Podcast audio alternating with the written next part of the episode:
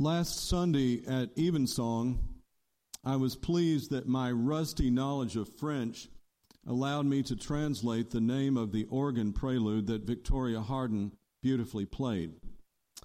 It was one movement in Olivier Messiaen's Ascension Suite, and it's entitled Prière du Christ montant vers son Père, which means prayer of Christ ascending to his Father. It struck me, oddly enough, that I had never imagined the risen Jesus praying as he physically passed out of the sight of his amazed followers. But of course he prayed, rather than simply enjoying the view. It wasn't just like a hot air balloon ride. we don't usually think about it, but Jesus prayed all the time. In today's gospel text, he offers his extended high priestly prayer, in which, on the night before he died, he prays fervently, focusing not on himself, but on the Father whom he loves and on God's people whom he loves. He is all about mediating between the two, drawing them together so that believers may be bound to God in loving communion just as he and the Father share the divine life, which is true life indeed, which is eternal life. A lot of passion there, and Jesus in general was a very passionate fellow. He turned to his Father in prayer at all times and in all places. He struggled and prayed in the wilderness after his baptism. We remember him praying so fervently in the Garden of Gethsemane that sweat, Luke tells us, fell like great drops of blood from his forehead. He prayed even as he was being crucified and as he was dying on the cross, thinking not of himself, but of his Father, his mission, and his people. But he also prayed on more ordinary days in the midst of his ministry. That is what got him through the day. It's a lesson there. that is what kept him on God's intended path and sustained him in the midst of many trials, tribulations, sorrows, and joys. This connection with the Father empowered him. Prayer was as natural to Jesus as breathing. Even the thick headed disciples noticed this asking him at one point, Lord, teach us to pray. And of course, Jesus then gave them what we call the Lord's Prayer. We have a lot to learn from our Lord's example with regard to prayer.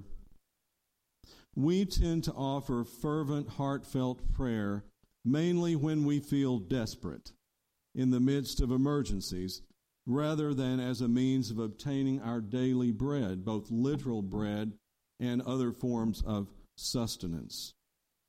And God does honor those uh, emergency prayers offered in faith, prayers of, we might say, desperation. In fact, they can be quite powerful when they come up out of the depths of our being. I remember uh, one one Sunday I was in England and uh, came to church and knelt down before the service as I was taught to do by my grandmother. And just out of the blue came this prayer from deep down. And, by the way, I was I was on a sabbatical and I was tired. I was lonely. And just out of the blue, this prayer came out God, I need someone. And two days later, the prayer was answered. But I, you know, there, there is some power in something that is not premeditated. It just comes up out of the depths, out of our deep need. And it's like that psalm, I think it's 130, says, Out of the depths I call to you, O Lord. Lord, hear my voice. So that kind of prayer is important uh, and can bring powerful results. But prayer, prayer is not magic. It involves opening ourselves up to the presence, the power, and the will of God.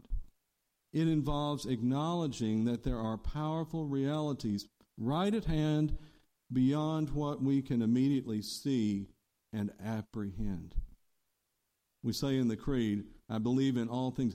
God created all things visible and invisible, seen and unseen. There's a whole realm we can't see, but it's there. It's powerful. And God uh, calls us to follow our Lord's example and make a habit of turning to God, to what is unseen as well as what is seen. And rather than just praying in times of desperation, regular prayer the way Jesus um, exemplified.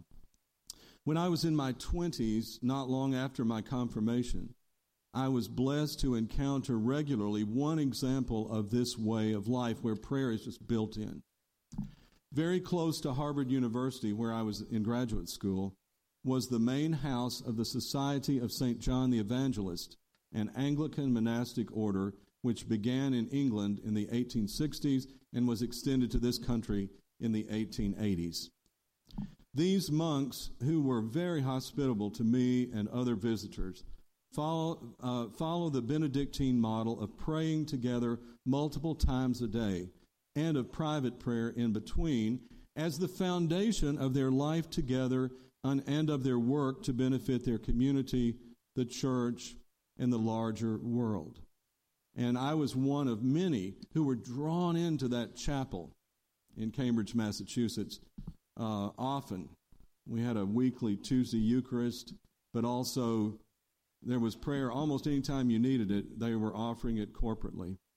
And in doing this, the monks promote the goal of Thomas Cranmer, the original compiler of our prayer book back in the 16th century, who wanted the whole post Reformation church to benefit from the daily round of prayer and scripture reading that had mainly characterized clerics, monks, and nuns.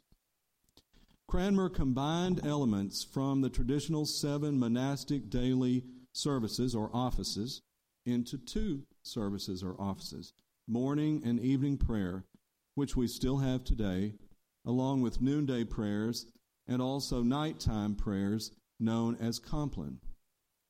The church thus offers us a gift readily accessible forms of prayer combined with prescribed daily readings, not too hard to learn to do this, which foster our relationship with God and remind us of our call to put prayer at the heart of our lives. Happily for us busy, distracted people, we don't have to be in the perfect frame of mind and heart for this prayer to be valid, for it to be efficacious. Praying the office, which includes psalms, other scripture readings, songs of praise, and short hymn, uh, short, sorry, short prayers, daily over time, can powerfully draw us into consciousness of that realm that is, at least in part, unseen, which we call God's kingdom in our midst. And this makes us more aware of and responsive to God's will. Just keep returning to God regularly. Almost set your your watches, set your uh, timers, you know, to to stop uh, at certain times every day. It's pow- it has a powerful transforming effect. I'll give you a a, a brief example. Um, for years, I've tried to do this, not always successfully, but morning and evening prayer every day, and there was one day a few years ago when I was driving from Newport to uh, Jonesboro with uh, a parishioner named Ann, and uh, we really shouldn't have gone because it was snow. It, st- it started to snow on the way, and we should have turned around and gone back. But of course, we didn't because I was visiting someone in the hospital and so on. So I thought we got to go. So we did, you know, uh, made our visit, and then we headed back at the end of the day, just as it was getting dark and the weather had gotten worse, and the traffic was totally backed up going southward from Jonesboro, going back to Newport. And so we are just sitting there, sitting there, sitting there. And I said, Ann, why don't we say evening prayer? you know, we, uh, we have a prayer book and we have a Bible. You know, let's just, I mean, you know, it's a way to pass the time, but also it might make us feel better about this wait. And we've got a snowy drive ahead of us. So we did. That was really nice. And, and then we drove on, and, you know, finally when the traffic started moving, it got dark. We were off on a, an even smaller road. And uh, I know you'll laugh maybe, but we both of us smelled this really sweet smell. What is that? Okay, you know, I, I attribute it to some heavenly influence. And then right after that, we were turning left uh, onto a road that had a kind of slope to it, and there was a kind of a ditch on the other side. And I swear, you know, when we tried to make that turn, the car kind of spun a little bit, and really, I think the only thing that kept it from going into the ditch was, uh, you know, angels. I don't know, you know, it was, but it was. And anyway, um, whether that was the case or not, whether we were um, sort of uh, kept from a, a major accident is an open question. But I do think that our prayer had transformed the situation. The best benefit of that experience was not that we were saved from slipping off the road, but that we were more aware as a result, after both prayer and that experience, of God and of the heavenly realm, um, which uh, uh, the awareness of which this promoted.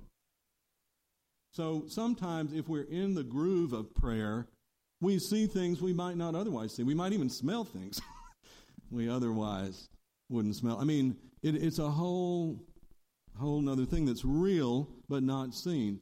So, what we seek through this regular prayer is transformation of our awareness, of our connection with this realm, and transformation of prayer, I mean, of, of our lives through prayer is a primary goal of 25 of us from Trinity, plus a deacon from Jacksonville, who will be visiting sites in England in mid June that represent the power of prayer to change lives and the larger world. Of course, we don't understand exactly how it works, but we know from experience and from Scripture it has powerful results.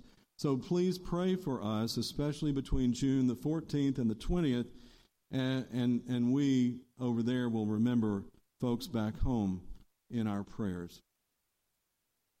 As Christians, N.T. Wright reminds us, we are called to live where heaven and earth overlap. Following our Lord's example, we pray not only because we need God's help and strength, but because God wants to make us instruments of His peace. It not only helps us, it impels us into a way of life in accordance with God's will. And uh, even when we feel like we don't know how to pray as we ought, St. Paul tells us that God's own Spirit prays within us and intercedes for us. So it's like it's not just I who am praying, but it's God within me who's praying. And as that happens, we start longing for what God longs for you know, justice and peace, so on. Uh, we start longing for what Christ came for. We become the, the folks Jesus is referring to in the Beatitudes, you know, um, uh, blessed are the poor in spirit, for theirs is the kingdom of heaven. Blessed are those who mourn, for they will be comforted. Blessed are those who hunger and thirst for righteousness, for they will be satisfied. We get into that mode, which is a gift from God. Uh, we want, as God does, the redemption or renewal of the whole creation. And then we will pray not only with our hearts and with our words, but with our lives with our, our actions become forms of prayer. That's the goal of all this. We will be caught up in what God is doing in Christ by means of the Spirit, and our lives will proclaim thereby no, uh, nothing less than God's power to bring life from the dead. We will be living uh, uh, uh witnesses to the resurrection as Jesus told the, the uh, disciples right before he ascended into heaven, You will be my witnesses. Like those apostles, the Blessed Virgin, and other members of Jesus' family who gathered there after Jesus ascended into heaven, as Luke tells us, awaiting the promised Holy Spirit and devoting themselves constantly, we read, they devoted themselves constantly to prayer like them, we show up for God and for each other. That's what prayer is, really. We're showing up for God and for each other, open to the rich gifts which God most surely has in store for us.